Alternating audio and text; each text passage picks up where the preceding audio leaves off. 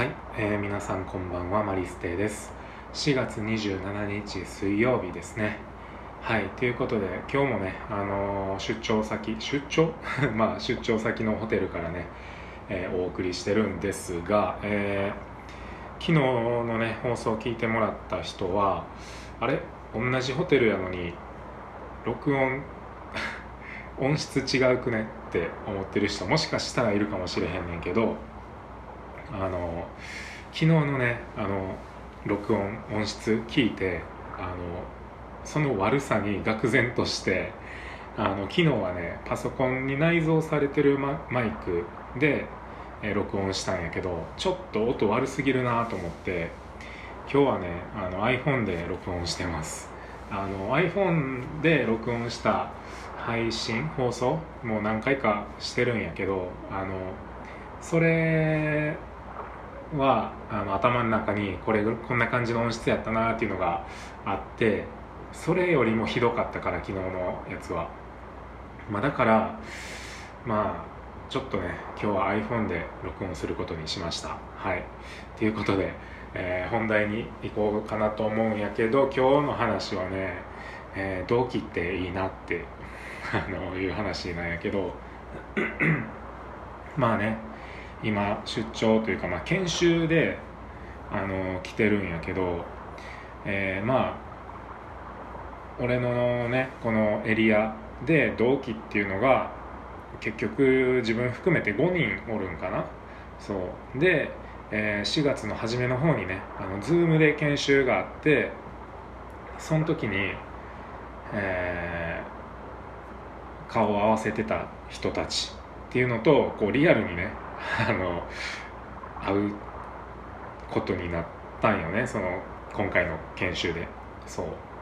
でなんかこうやっぱりねリアルで会うと全然違うなーってなんかやっぱリアルで会うのっていいなって思いつつねあのそれと同時にあの同期っていいなっていうふうに思って、うん、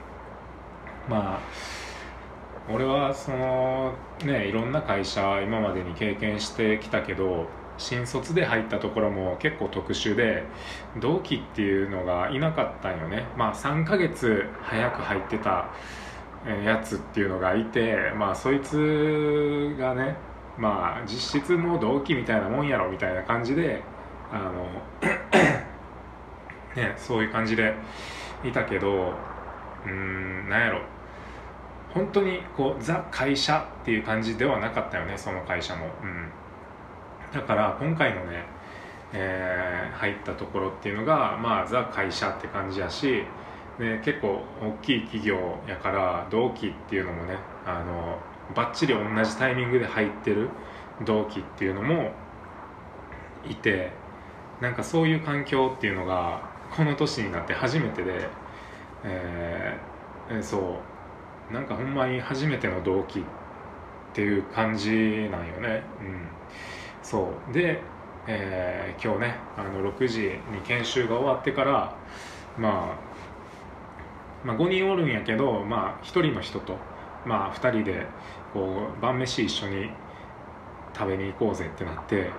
えー行ってきたんやけどいやーなんか、うんいいなって思った。なんか語彙力ないけど、うん、なんやろうね。この同じ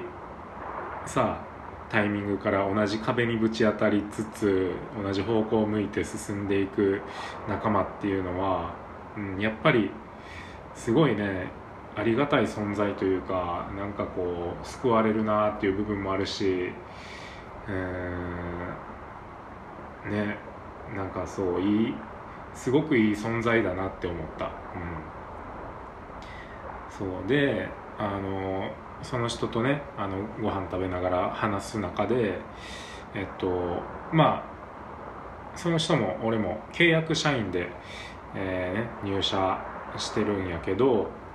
えーこの契約社員の先に正社員になる、ね、ルートっていうのがまあ一応あってとはいえ俺はあんまりねこうそのルートは考えてなかったんよね、うん、ただこう今日までね、まあ、3週間ぐらいか、えー実際の現場にね先輩について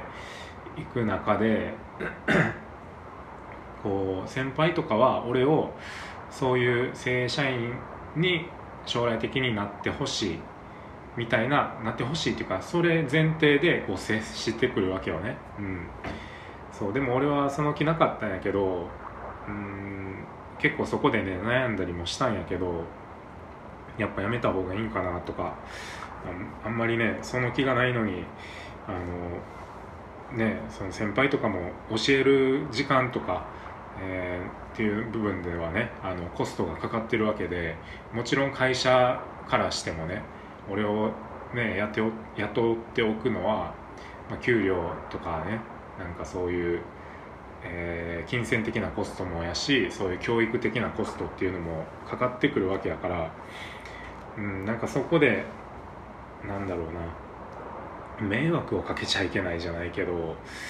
うんなんかそこのズレがあるんだったら、うん、ちょっと考えた方がいいかなとか思ってたんよね。うんそう。けどなんやろ。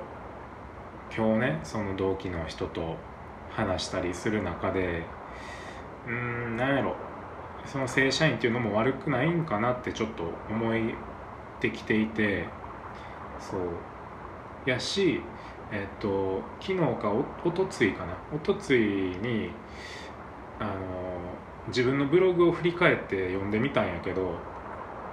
あのもともとね島に移住した時島に移住して、えー、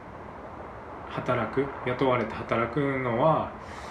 島っていう環境だったら意外とありなんじゃないかみたいな感じで書いてたんよね、うん、その都会で就職っていうのはもうあんまり考えられへんけど環境を変えて、えー、島で就職するっていうのは結構ありなんじゃないかなって思ってそれも確かめたくて移住を決めましたみたいな風に書いててね。そう。そうそう思ってたんやって俺。なんかね忘れてたなって思ってなんかいつの間にかまたねこうフリーランスとかなんかそっちの思いが強くなってきていて忘れちゃってたんやけどあ一応一旦なんか正社員になろうとしてたんやと思ってそういえばあの何社か受けたんやけどその中にはねがっつり正社員のところにも応募してたなって思ってなんかちょっとずつちょっとずつまあずれてきてたなと思って、まあ、そこでもねあうんもう一回こうちょっと正社員っていう道も考えてみようかなって思ってたんよね。うん、で今日ねそうやって同期の人と話をして、えー、悪くないなと思った。うん、それは、まあ、そういうね仲間がいるっていうこともそうやしあとはねその給料面だとか福利厚生もそうやけどあとね休みっていうのもあのやっぱり今の契約社員っていう状態よりかは増えるんよね。うん。圧倒的に。そう。ってなった時にやっぱりあのブログとかそういう自分の発信活動をやめる気は全くないんやけどあの正社員になった方がそこに費やせる時間も増えるし、うん、そういう意味でもやっぱいいなって思った、うん、まあだからねあのそういう発信活動とあのもう一つね違うあの収入の柱を作るっていうのはあのまあ言うたらリスクヘッジっていうね点であのそういうえー、働き方をしていきたいなっていうふうに思ってたんやけどまあその発信活動がまず一本柱ありますってなった時にじゃあもう、えー、違う柱っていうのはどういうものにするかっていうので、えー、クライアントワークフリーランスでねクライアントワークをするのか、えー、今回みたいな正社員にするのかっていうねあの選択肢がまあとりあえずあると思うんやけど前までね俺はこうクライアントワークで、えー、ウェブライターとかねを受けつつこう発信活動ではブログを書いたりっていうね、まあ、そういう近しい、えー、ジャンルで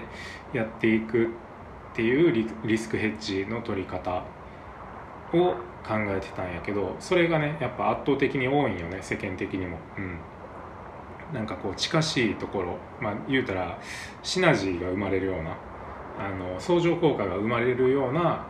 えーえー、ところっていうので、えー、考えてたんやけどそれはそれで一つやと思うんやけどね、えー、ただ今回みたいな全くねブログとかあの文章を書くのとは全然違う仕事なんやけど俺今。なんかそういう全く違うジャンルっていう方が実はリスクヘッジっていう点で見たら、えー、大きいんじゃないかなと思って、うん、やっぱりさその近しい部分でやっちゃうと、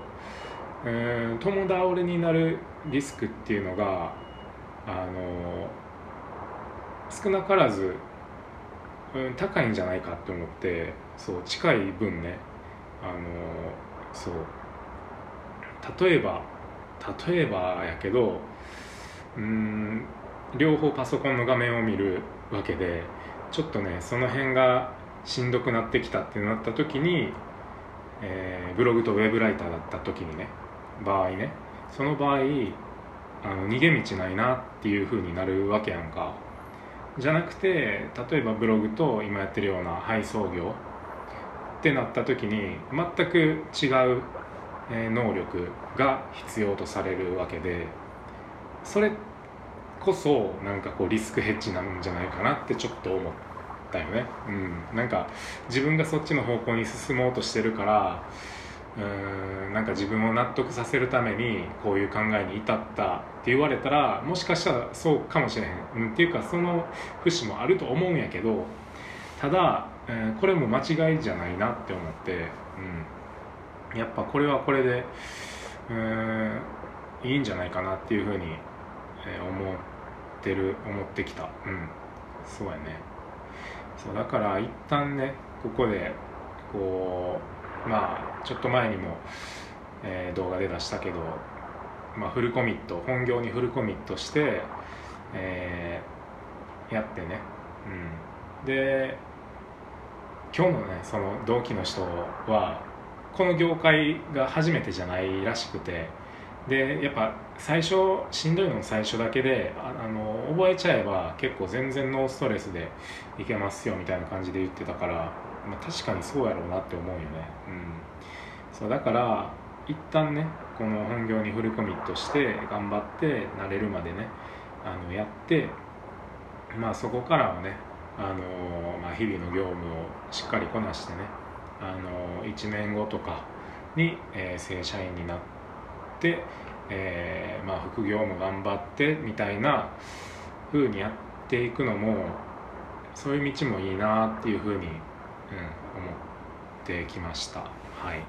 まあ今のところはその道いいんじゃないかなって思ってます。はい。っていう感じかな。はい。ちょっと今日は、えー、10分超えてあのちょっと長めに話しちゃいましたけどまあそんな感じかな進捗で言うと。はい。っていう感じで、えー、まあ明日もねえー、っと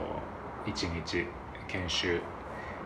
なんやけど、えー、頑張っていこうと思います。はい。ということで、えー、今日も最後まで聞いてくれてありがとうございました。いい夢見てください。おやすみなさい。バイバーイ。